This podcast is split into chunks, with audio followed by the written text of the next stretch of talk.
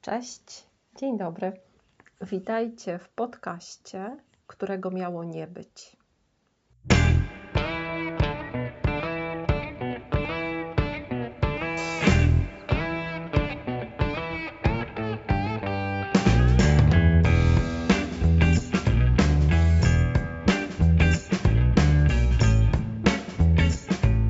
Cześć, dzień dobry. Witajcie w podcaście zupełnie spontanicznym, którego tym razem w ogóle sobie nie przygotowałam. Nie mam żadnego konkretnego planu. To znaczy, napisałam sobie dwie informacje, dwie kwestie, o których chciałabym dzisiaj Wam opowiedzieć, ale nie mam nawet komputera, więc wow, robię coś, coś zupełnie innego. E, ja nie jestem typem gawędziarza. Gawędziarz, czyli osoba, która lubi gawędzić, lubi opowiadać różnego rodzaju historie, anegdoty. Ja lubię być przygotowana. Jeśli więc o czymś mówię, jeśli jest to wideo albo podcast, no to najczęściej mam przygotowany jakiś plan. Dzisiaj nie mam konkretnego planu. Chciałabym tak naprawdę podzielić się z Wami pewnymi refleksjami, pewnymi przemyśleniami, które pojawiły się u mnie w tym miesiącu. Nie zamierzam nawet robić e, specjalnych cięć tego, co nagram. Jeśli okaże się, że nie podoba mi się to zupełnie, po prostu tego nie wyemituję. Opowiem Wam więc dzisiaj o moim sierpniu o pięknym letnim miesiącu, który miał wyglądać zupełnie inaczej u mnie, ale jak to często bywa, los lubi pokrzyżować nam plany. Znacie to, to powiedzenie pokrzyżować plany. Nie widzicie teraz, ale ja skrzyżowałam dwa palce i zrobiłam z nich krzyż. Pokrzyżować to znaczy zepsuć plany, uniemożliwić realizację planów. Jeśli na przykład e, planujecie jakiś fajny wypad w weekend, ale w sobotę rano przyjeżdża do Was niespodziewanie jakaś daleka rodzina, no to ta rodzina niewątpliwie pokrzyżowała Wam plany, sprawiła, że nie możecie zrealizować e, tego, co zamierzaliście zrobić w weekend. Tak więc mnie również los pokrzyżował plany. Myślałam, że w sierpniu będę odpoczywać, będę nagrywać, będę przygotowywać e, różne nowe rzeczy dla Was i będę się oczywiście uczyć, bo ja, tak jak Wy, cały czas się uczę. Los jednak pokrzyżował mi plany i od miesiąca jestem chora teraz już e, jest lepiej, mogę trochę, trochę mówić, ale złapałam rzeczywiście jakiś, e, jakiegoś wirusa, jakiegoś wrednego wirusa. Miałam silny kaszel, który uniemożliwiał mi mówienie. W zasadzie przez dwa tygodnie w ogóle nie mówiłam.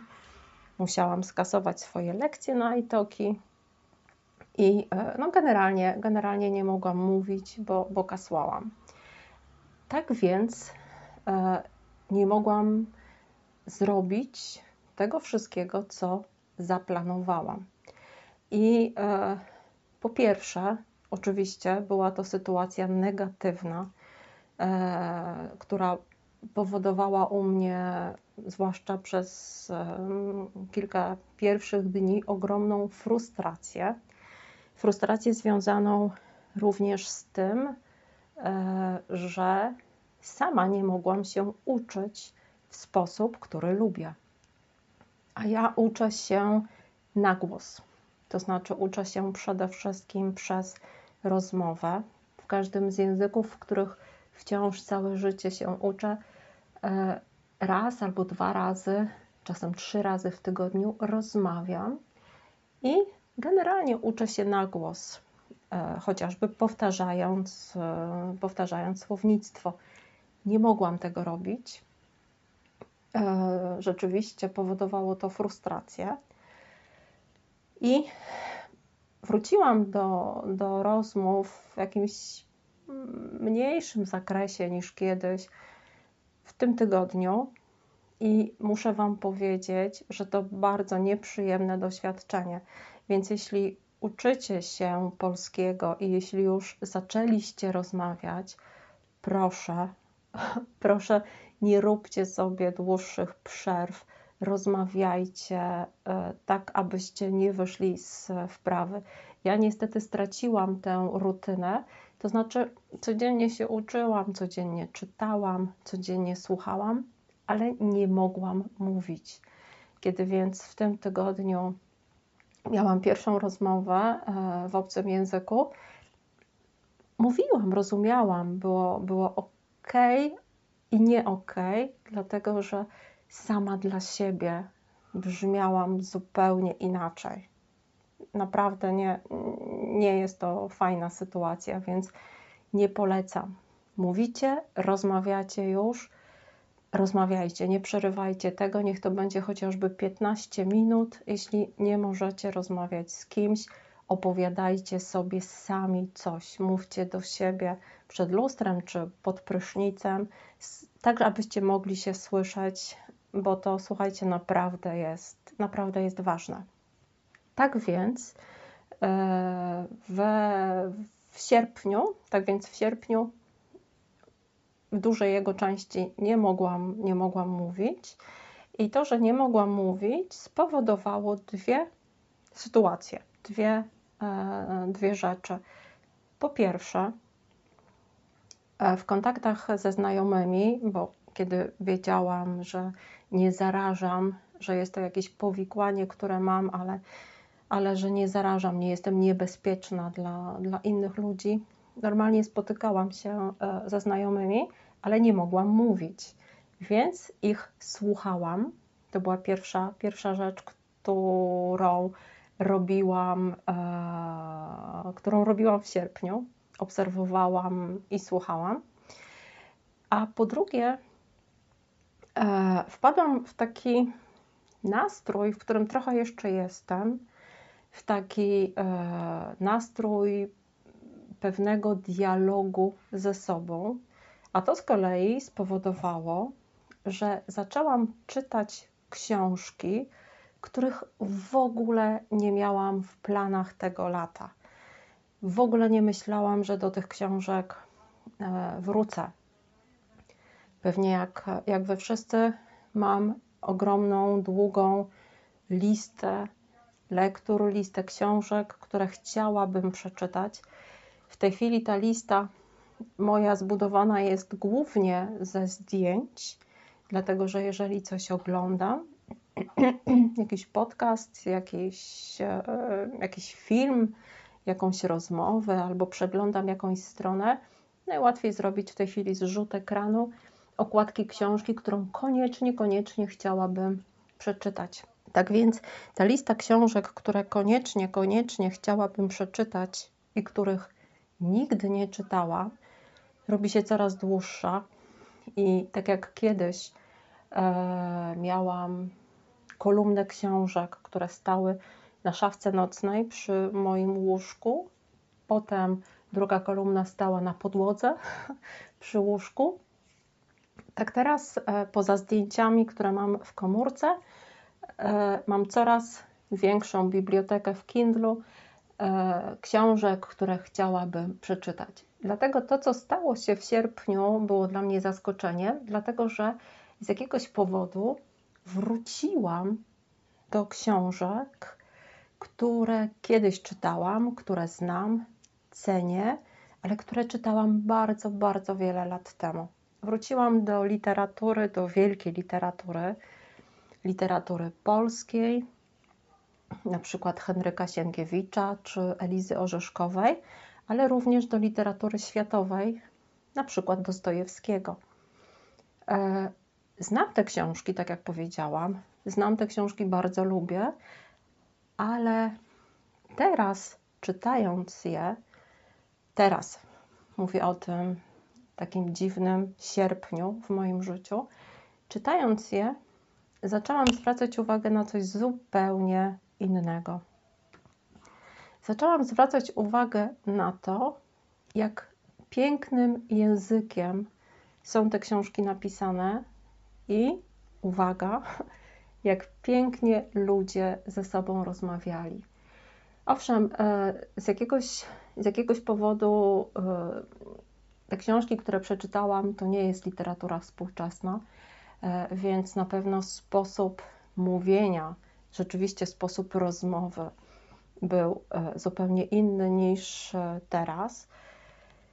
Nie chcę krytykować absolutnie, nie chcę powiedzieć nic złego o książkach współczesnych, bo sama czytam ich bardzo dużo, przede wszystkim w, w językach obcych i robię to głównie po to, aby, aby poznać nowe słownictwo, oczywiście również. Słownictwo, którego używa się dzisiaj w, współcześnie. Tak więc nic złego e, o tych książkach nie chcę powiedzieć. Niemniej jednak, niemniej jednak, słuchajcie, jak pięknie kiedyś potrafiliśmy ze sobą rozmawiać, e, jak potrafiliśmy zastanawiać się, kontemplować e, na przykład to, co nas otacza, na przykład przyrodę. Oczywiście w książkach jest wiele opisów tak znienawidzonych przez nas w szkole. Wiele osób nie lubiło lektur, w których było mało dialogów, dużo opisów, bo takie książki czytało się po prostu trudniej. E, tak więc poza tymi, tymi rozmowami, poza tymi opisami e, sytuacji czy, czy przyrody, zwróciłam uwagę też na to, jak dużo jest takich właśnie dialogów, również wewnętrznych, między bohaterami powieści. I w jak piękny sposób one są e, przedstawiane, i jak ładnie kiedyś potrafiliśmy rozmawiać chociażby z, z nami, z samymi, samymi sobą. Przypomnijcie sobie chociażby opis, opis uczuć, refleksji, przemyśleń, które miał bohater zbrodni i kary. Młody chłopak, który zamierza popełnić zbrodnię, jest targany takimi uczuciami i ma tak różne myśli, i przedstawiane one są w tak, w tak interesujący sposób, że myślę, że, że nawet jeżeli myślimy dzisiaj, mamy jakieś refleksje, no to nie takie to na pewno, na pewno inne. Albo chociażby przypomnijmy sobie zwykły obiad przedstawiony w powieści Rodzina Połanieckich. Zwykły obiad, który służyć ma, no czemu ma służyć obiad? Zaspokojeniu głodu, prawda? E, I w trakcie tego obiadu kilku bohaterów rozpoczyna rozmowę, dyskusję zastanawiając się nad fenomenem kolekcjonowania obrazów. Czy takie kolekcjonowanie obrazów to już, czy to jeszcze jest miłość do sztuki, czy już egoistyczna chęć posiadania, a przede wszystkim egoistyczna chęć niedzielenia się czymś z kimś. Dzisiaj już oczywiście nie kolekcjonujemy obrazów, przynajmniej e, nie robi tego duża część ludzi, ale pewnie kolekcjonujemy e, inne rzeczy albo, albo robimy inne rzeczy, ale nie zastanawiamy się nad tym tak i nie rozmawiamy e, o tym tak, jak robili to kiedyś ludzie. I w sytuacji, kiedy, kiedy zaczęłam, kiedy wróciłam do tych, do tych książek, do tej, do tej literatury pięknej, klasycznej, zaczęłam zwracać uwagę też na to, w jaki sposób dzisiaj ludzie rozmawiają ze sobą. I rzeczywiście w dużej mierze nie jest to rozmowa, jest to po prostu komunikacja. My komunikujemy się, informujemy kogoś o czymś, mówimy to w dużym skrócie, bardzo często z nad ekranów komórek, to, to na pewno Natomiast rzeczywiście rozmawiamy inaczej. Nie mówię wcale, że, że jest, to, jest to złe, ale trochę to jest smutne, bo myślę, że, że trochę straciliśmy ta jakość naszych kontaktów, jakość naszej rozmowy ucierpiała i rzeczywiście coś w tym pędzie, w tym czasie, coś zgubiliśmy. Tak więc pierwsza refleksja, którą napisałam sobie na, na tej kartce, dotyczy właśnie zmiany sposobu rozmowy. Dotyczy, dotyczy tej różnicy, którą mogłam zaobserwować w rozmowach, które obecnie przeprowadzamy, które, które obecnie mamy. A druga, druga refleksja dotyczy takiej kwestii. Myślę, że warto wracać do książek, które przeczytaliśmy na przykład w szkole jako lektury. Nie robimy tego często, chociażby ze względu na tę listę książek nowych do przeczytania, o której powiedziałam wcześniej. Nie robimy tego. W dużej mierze również dlatego, że to są książki, które musieliśmy przeczytać. Tak więc e, często one nam się po prostu nie kojarzą dobrze. Mówimy, że na przykład nie lubimy romantyzmu albo nie lubimy pozytywizmu, ale wcale nie mamy na myśli książek autorów, tylko pewnie te książki kojarzą nam się na przykład z, z jakimś polonistą, którego nie lubiliśmy, albo z jakąś dwują, którą dostaliśmy na klasówce, albo z tym, że po prostu nie chciało nam się jakiejś książki przeczytać. Tak więc e, do takiej refleksji doszłam również i to, i to głównie dzięki lekturze, lekturze książek Elizy Orzeszkowej, która jest e, jedną z, z bardziej znanych reprezentantek okresu pozytywizmu właśnie w Polsce, autorce wielu, wielu noweli, wielu dobrych książek, które, no, które są niezwykłe, które są bardzo, bardzo interesujące. A ja zdecydowałam się przygotować dla Was kolejną y, adaptację kolejnej książki, którą myślę warto przeczytać, ale która czytana w oryginale może być dla Was trudna. Tak więc wróciłam, przeczytałam ponownie nowelkę Dobra Pani Elizy Orzeszkowej i mimo, że wróciłam do tej książki przez, trochę przez rozsądek, dlatego że nie jest to pozycja bardzo długa, jest to pozycja interesująca, która, która na pewno dla Was też będzie interesująca, to mimo, że wróciłam do tej książki przez rozsądek, to spowodowała ona u mnie natłok różnego rodzaju myśli, refleksji, których na pewno nie miałam w szkole. Nie pamiętam, kiedy my w tej chwili w szkole rozmawiamy o, o, o tej epoce, o pozytywizmie. Myślę, że jest to pewnie jakiś koniec szkoły podstawowej. Tak więc taki młody człowiek w szkole podstawowej, który czyta o wielkich ideałach albo o tym, jak te wielkie ideały można łatwo zepsuć, albo czyta o odpowiedzialności, którą powinniśmy mieć.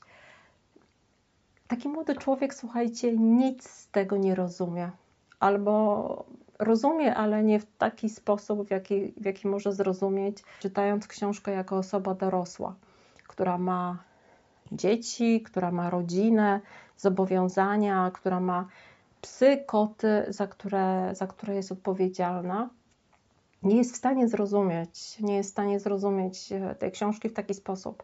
Tak więc, czytając tę przepiękną, przepiękną nowelę, przede wszystkim o, odpowiedzialności e, za kogoś albo za coś, kimś się opiekujemy, myślę, że sama bardzo wiele zyskałam, dlatego że otworzyłam się, przypomniałam sobie pewne rzeczy, o których na pewno zupełnie zapomniałam.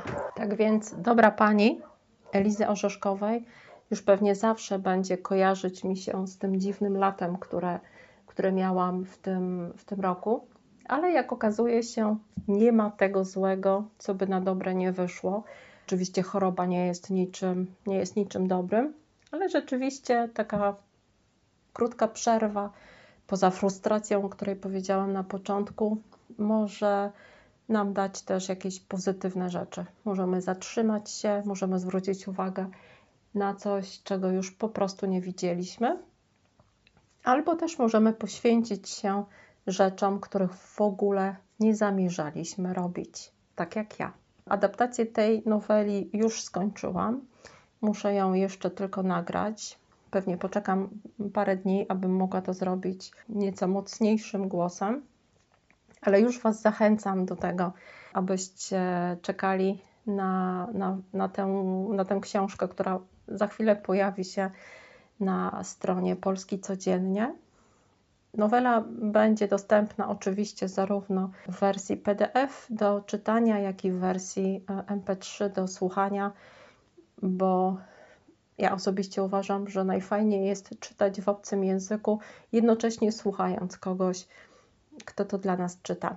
Ok, tyle na dzisiaj w podcaście, którego miało nie być. Jestem ciekawa, jak spędzacie lato. Mam nadzieję, że jesteście zdrowi. Jestem ciekawa też, jaką, jakie macie zdanie na temat tych dwóch kwestii, o których powiedziałam. Czyli co myślicie o tym, jak dzisiaj ludzie ze sobą rozmawiają, oraz po drugie, czy macie takie doświadczenia związane z powrotem do starych książek? Czy lubicie czasami wracać do książek, które już przeczytaliście i czy robicie to? Jestem bardzo ciekawa Waszego zdania. Napiszcie mi to koniecznie w komentarzu. Życzę Wam wspaniałego dnia. Buziaki, cześć!